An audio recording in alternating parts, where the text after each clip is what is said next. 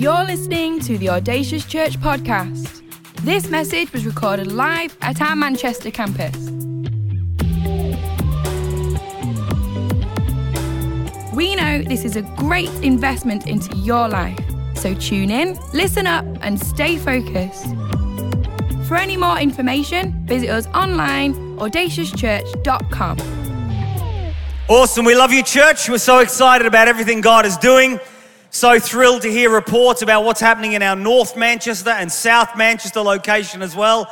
So if you're wondering where someone is, you haven't seen them for a while, then they may be in our North or South Manchester location, or they may be in Cardiff, new campus, or they may be in Chester and in um, uh, Sheffield as well, new campus as well. So lots of exciting things happening and lots of great things to look forward to into the new year.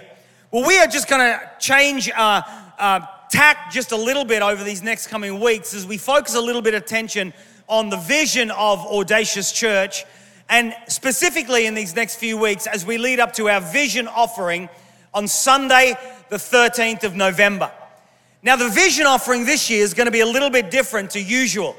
Usual, we do it over six months and we give everybody an opportunity to redeem a pledge over a six month period of time. This time, we're gonna do it different in that we're gonna have an opportunity to give and sow into vision on Sunday, the 13th of November. Also, as part of a first fruit in our New Year's Eve service, starting at about 11 o'clock on New Year's Eve, prayer, worship, prophetic, praying into the new year over into New Year's Day. And then a final moment on Sunday, I think it's the 8th of January as well and so it's going to be a, a shorter vision offering stint, but it in no way kind of is designed to limit what we are believing God to do in this season. How many of you know vision increases? The further you step, the more you see. The more courage you have, the more resource it requires in order to move forward to do great things. And one thing, church, you can be guaranteed of is that every year in our church, we will continue to present vision. We will continue to sow into vision and missional opportunities. Because how many of you know God's not done yet? Four of you. How many of you know God's not done yet? He's not done with you, He's not done with me. And everything we do is not just for our generation, but for the generations to come. Remember this four things about our giving in a few weeks' time. Firstly, remember that our giving needs to be radical but not reckless. That's so important. Radical simply comes from hearing from God. What does God say? But not reckless. Secondly, it's about sacrificing luxuries but not living. It's about living, folks, and I believe that the Lord wants us to live and enjoy life. But there are moments in sacrificial giving where we have an opportunity to sacrifice luxuries. Thirdly, we want to give by faith and not by credit. There's only a few people that I know who know how to use credit cards really well and really wisely. So we give by faith and not by credit. And the last thing is this is want to encourage you all to pray and prepare. Because the most radical way to give is to give in response to what the Lord says. Okay, enough about money. Let's talk about vision. Numbers chapter 11. Numbers chapter 11. In fact, we're going to read a fairly lengthy passage. So, the best way to do it, I think, is come on, let's stand together for the reading of the Word of God this morning. Numbers chapter 11. I find this passage so encouraging for me, a Christian, a Christian leader, a human. We're reading about the famous Moses. Moses heard the people of every family wailing at the entrance to their tents.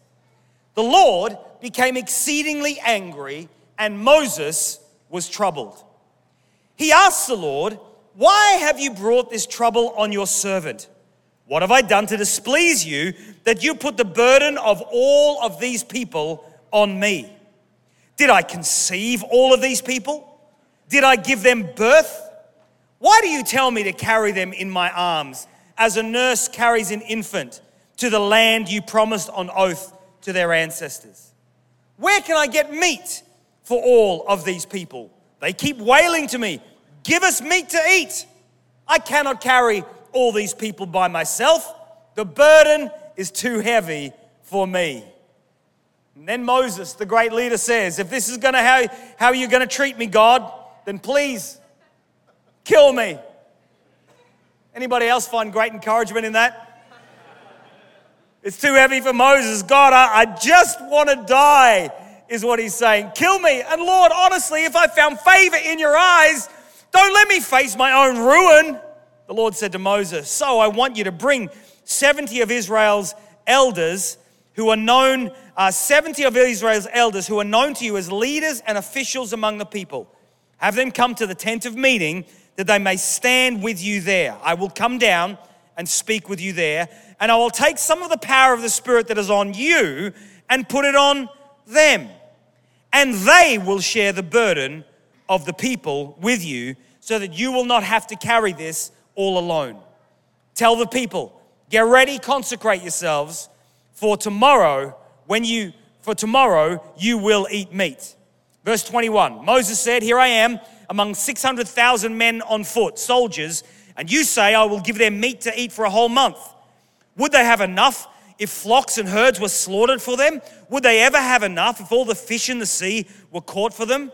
The Lord said to Moses, "Is the Lord's arm too short?" Audacious church in your life, in your business, in your family, is the Lord's arm too short? Now you will see whether or not what I say will come true for you. So Moses went out and told the people what the Lord had said. He brought together 70 of the elders and had them stand around the tent. Then the Lord came down in the cloud and spoke with them. And he took some of the power and the spirit that was on him, on Moses, and put it on the 70 elders. When the spirit rested on them, they prophesied, but did not do so again.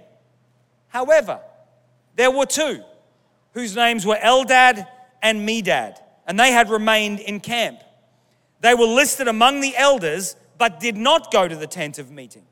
Yet the Spirit also rested on them, and they prophesied in the camp. A young man ran and told Moses, Eldad and Medad are prophesying in the camp. Joshua, son of Nun, who had been with Moses' aide since youth, spoke up and said, Moses, my Lord, stop them. But Moses said, Are you jealous for my sake? I wish that all the Lord's people were prophets and that the Lord would put his spirit on all of them. Then Moses and the elders of Israel returned to camp. Now a wind went out from the Lord and drove quail in from the sea. It scattered them up to two cubits deep all around the camp, as far as a day's walk in any direction. All that day and night, and all the next day, the people went out and gathered quail, meat to eat. No one gathered less than 10 homers. Then they spread them out around the whole camp. You can grab your seats. Here we have the people of God, and they were in between slavery and the promised land. They had been slaves in Egypt. We know the story. They'd been involved in building the pyramids, etc., etc., etc. And now, on their way to the promised land, they're finding themselves in, in a sense, no man's land in the wilderness where they're hungry.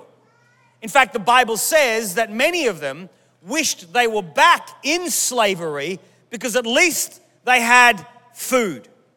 And yet, here in this no man's land, God does a miracle of faith and provision that causes them not only to have full bellies, but it happens because Moses says, This is impossible on my own. And God says, Yes, but together you will see significant things. There are four lessons I want us to consider today as we think about our vision offering Sunday, but more than that, four principles I believe that are significant for all of our lives in business, in life, in leadership, and in influence. And the first lesson is this is I want to encourage you church, get ready to share the burden. Get ready to share the burden. This whole idea that we are not a group of individuals, but we are a family who come together. If you want to know what pastoral care and support is, it's about knowing that you're not alone. It's about knowing that there are those who stand with you.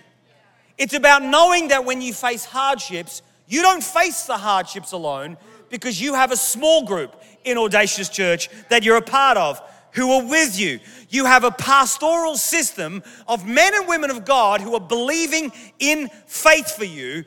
You are not alone. And something happened that was significant here in Numbers 11 because when they were ready to share the burden, then there was a miracle of incredible provision. There's a strange verse in Proverbs chapter 6 that teaches us about the ant, A N T. And it says this Go to the ant, you sluggard, you lazy person. But it says this it says, Consider the ant's ways and be wise. So let's think about the ant for a moment. There's several things we can learn about ants. Firstly, ants are never intimidated by the size of the task. Ants may be small, but if ever you've seen an ant carry something, you'll be amazed by the size of the burden that it can carry. Ants never give up halfway through something. When ants commit to something, they commit to the very end. And I think, you know, it's, it's probably normal and natural that every single one of us at times are overcome by the size of a task or an obstacle before us. But the Bible says, no, no, no, go to the ant, learn its ways, and be wise. The second lesson we learn about the ants is that ants depend upon each other. Ants never go it alone. Ants work in teamwork, they do things together. Scientists tell us that ants have the capacity to carry up to 20 times, up to 20 times their weight because of the way their exoskeleton works. But when they work together, they have the capacity to carry up to 1,000 times their weight. By sharing the burden, ants can do the impossible. And the Bible says, hey, church, go to the ant and think about the way it works. The third lesson on the ants is this is that ants are organized. They actually have a hive mentality. In fact, scientists tell us a hive of ants actually think the same. They think in unison. Though they communicate through different means, they, they have in one mind what they will do, and through organization, they can achieve the impossible. The fourth thing about the ant is that ants play different roles. So we have the worker ant, the queen ant, the drone ant, the soldier ant, and each of them play their part to achieve the impossible. And the last lesson from the ant is this is that the ants get it done. They don't give up. They get it done. Because the mindset is this the quicker we get it done, the sooner we can get momentum. And I think in all of our lives, maybe in any area of our lives, whether it's our own personal financial investments, whether it's work, whether it's fam- family decisions, whatever it may be, the idea of gaining men- momentum through getting things done is a huge key for success. Procrastination is one of the greatest obstacles in all of our lives. And the Bible's clear here that, that, that when we think about the ants, then we too can see the same sort of success that ants begin to see. And so when we reflect back into Numbers chapter 11, what, what Moses is saying is this Moses is saying, the scriptures is teaching us that in sharing the burden, we begin to see God do amazing things. Now let's think about the church. The Bible says in 1 Peter chapter 2, you, church, also, me and you, we are like living stones that are being built into a spiritual house to be a holy priesthood. Not just the pastor, the vicar, the priest, but we are a holy priesthood. Offering spiritual sacrifices that are acceptable to God through Jesus Christ. And so when we understand that church is not about a consumer idea, some people come to a church and leave a church because they like the style, because they like a building, because they like a look. But I want you to know, church, that, that, is, that is probably just the, the, the worst way to make a decision. Because the Bible's clear that we're being built together into a spiritual house. And that the spiritual house, just like bricks and mortar, every brick that features next to each other, single bricks, but together shares the burden of creating a home for the people who live inside. And I want you to see today that's what the spiritual house is all about. It's about us finding our part, playing our part, sharing our burden to create a house for the glory of God in our cities a house where people can find a home in Jesus Christ. So, Numbers 11 is saying, hey, let's share the burden. Share the burden. Watch what I'll do. The second lesson is this, and I think this is brilliant. It says, teaching us to get ready to consecrate yourself. Be prepared. Verse 18 of Numbers 11. Prepare yourself. Prepare yourself. Get ready for what's about to happen. Touch your neighbor's knee, say, Get ready. Touch your other neighbor's knee, say, Get ready, get ready, get ready.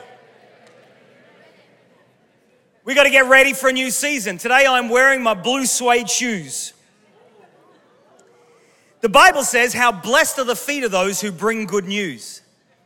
And in every new season of my life, whoa, in every new season of my life, what I do is I always seek to find a new pair of shoes in preparation for what God is about to do. These shoes, I didn't buy them. Somebody actually bought me these shoes in May because in May I was entering a new season in life and they bought these shoes and they said, Glenn, I've got you some blue suede shoes because you're about to walk into a new season. It's preparation. I put my shoes on in the morning in preparation for the day. Get ready. Get ready, God says. Get ready, consecrate, prepare. Church, I want you to know that consecration, the getting ready in the Bible, was always accompanied by a sacrifice. In Joshua chapter 3, verse 5, it says, Consecrate yourself, for tomorrow I will do great things.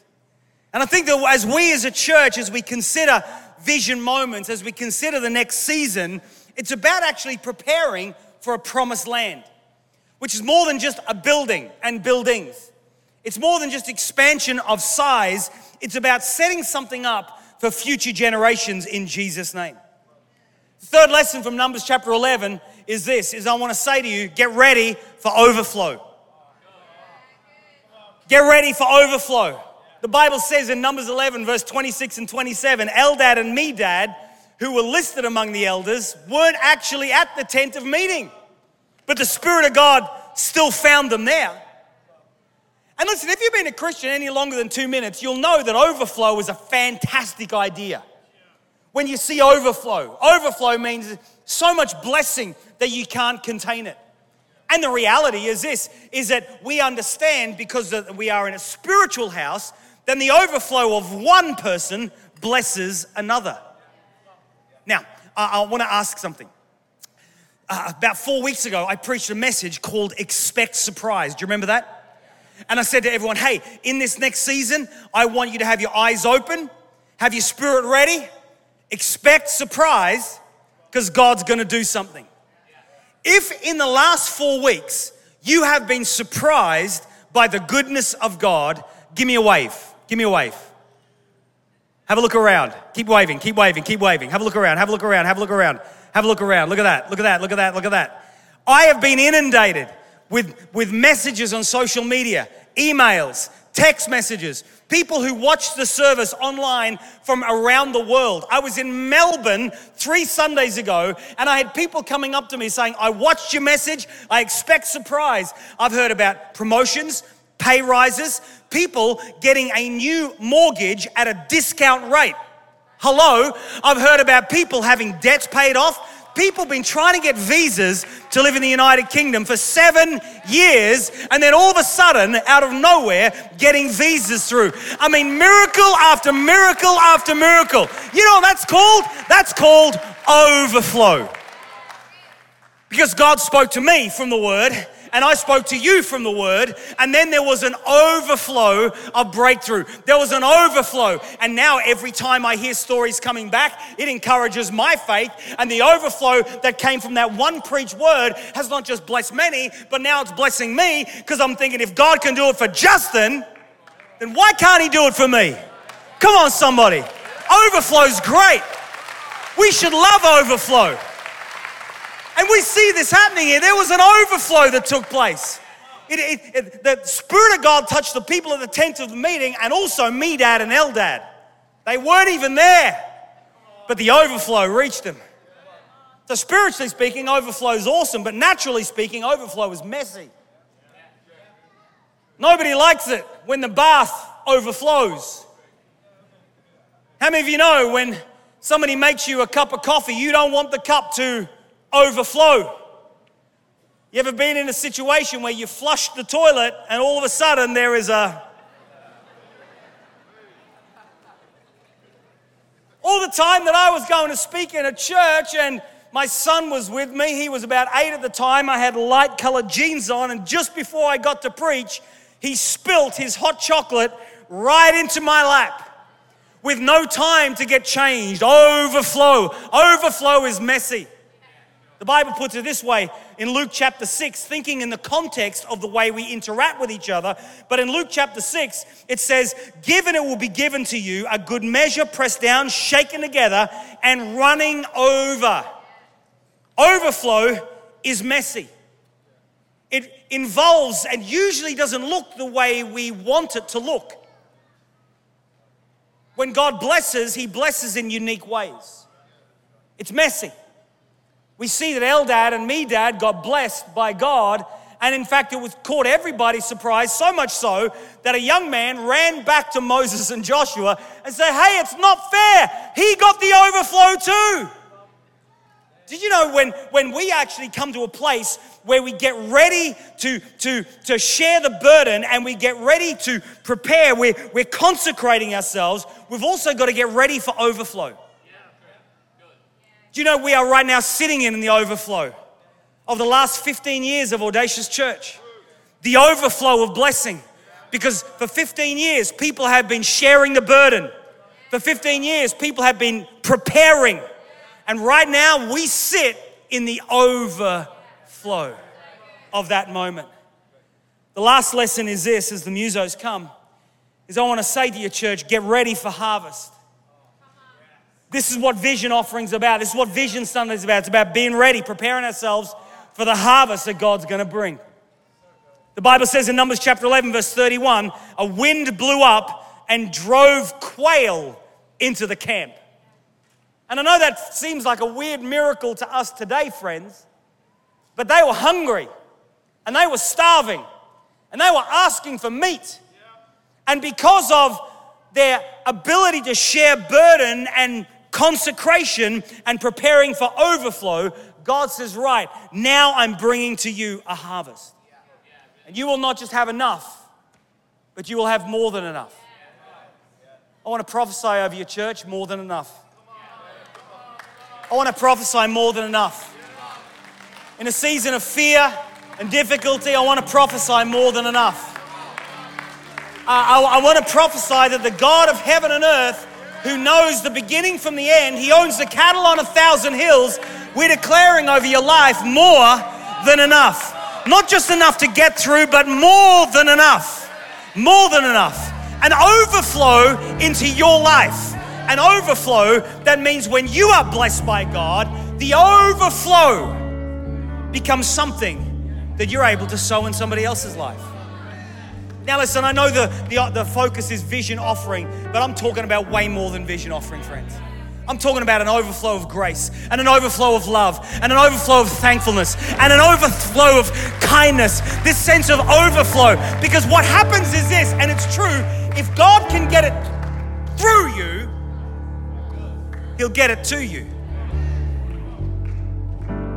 Think about that. If He can get it through you, He'll get it to you. I'm living testimony of that over 27 years. Just this week, I've been in two days of meeting in the movement of churches that we are a part of. and with 16 leaders in the upstairs room back in the mezzanine floor there, we began to strategize and pray and worship and believe together for how many churches can we plant over the next 11 years. And at the end of the goal setting, the dreaming, the praying, the strategizing, 16 groups of leaders from 16 different countries in Europe, we've reached a point of establishing and identifying that in the next 11 years together, we will plant 6,197 new churches. 6,197 new churches. Bulgaria, Croatia, Cyprus, North Macedonia, Albania, France, Germany, all the Scandinavian countries. I mean, it was incredible. And not just the people in the room, but we've got another two thirds of the leaders who couldn't be there. And the goal, aspirational goal that I have is this is 12,000 new churches. 12,000. Now, let me give you a global statistic for churches, right? Uh, Justin, come up here for a second. Johnny, come up here. And uh, John, you come up here as well, okay? I, w- I want you to see this for a second. John, you represent the mother church, all right? Stand there next to John. John, John, Justin, the three J's. John represents the mother church. This is the church that's planting, gonna establish church number two. The global statistics, true in most continents of the world, are this is if this church plants this church, if this church here plants another church within three years, then this church here has a 93% survival rate. But if church number two doesn't plant a church within three years, its survival rate drops to 8%. Because if God can get it through you, He can get it to you. Thanks, guys. It's true in every area of your life. You are either a dam holding everything back, or you're saying, no, no, no, I, I, want the river of God, the river of blessing to throw through my, to flow through my life. I, I don't want to just hold on and keep. A, uh, the Bible says, freely you have received, freely give. Freely you have been forgiven. So now forgive. Freely you have received grace from people. So why don't you show grace? Freely You've been forgiven of the way you've offended people, so why don't you take a moment to stop holding offense? So I'm going to forgive you too. Because the reality is this is the more God can get it through me, the more God gets it to me. Why is Audacious grown into seven, eight locations, seven locations? Why are we seeing God do what He's done? I'll tell you why.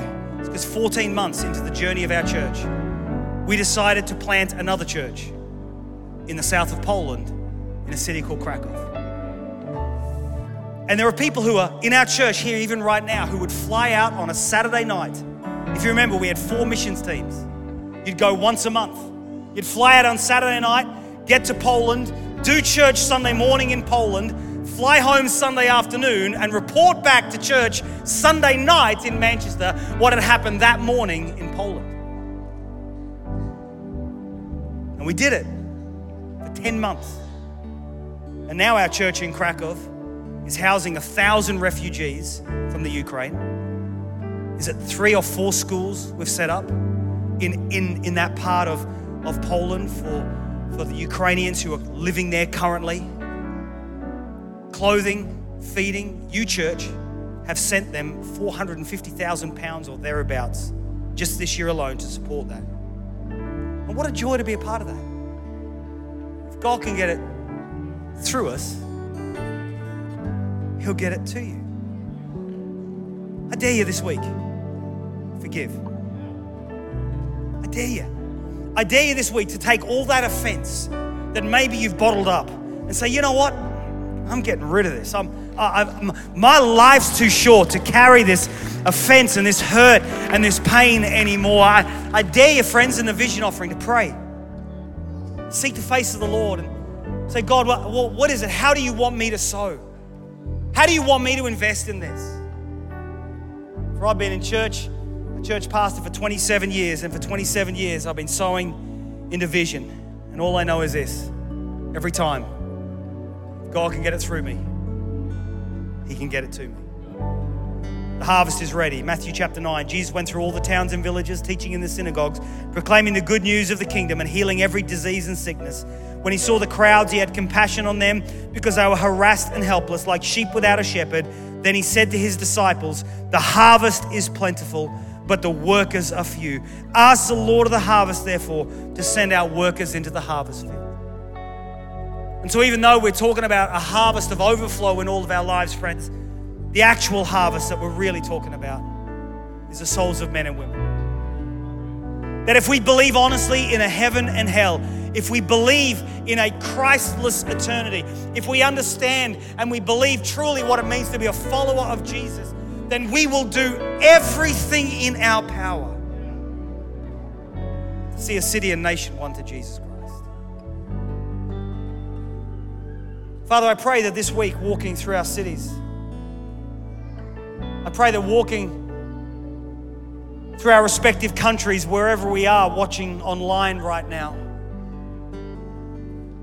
Lord, open our eyes to see that the harvest is ripe. May we just not see our colleagues in the cars that they drive, the clothes that they wear. But Lord, may we see our colleagues as men and women who need you, Jesus the harvest is ripe. And Father, as we commit our time and our energy over these just next two weeks or so, thinking and praying and believing about the vision offering, Lord, I'm asking in Jesus' name that you would speak to each and every one of us about how we can stand and we can contribute into this great miracle.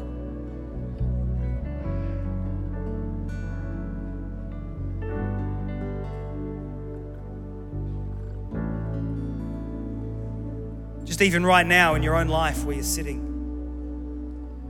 Maybe you're you built walls around your life, a, a, dam. A, you're holding back something.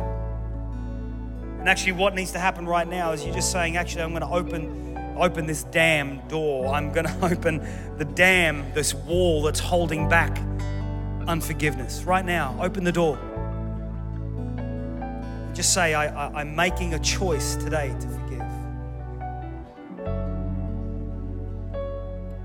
open that door and say, I'm making a choice to release offense and release bitterness, no more to be a part of my life.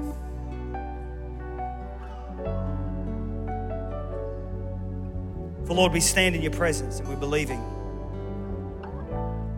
for overflow. Thank you for listening to this Audacious podcast. For any more information, visit us online, audaciouschurch.com. We'd love for you to join us at one of our campuses Manchester, Chester, or online every Sunday, 10am and 12pm.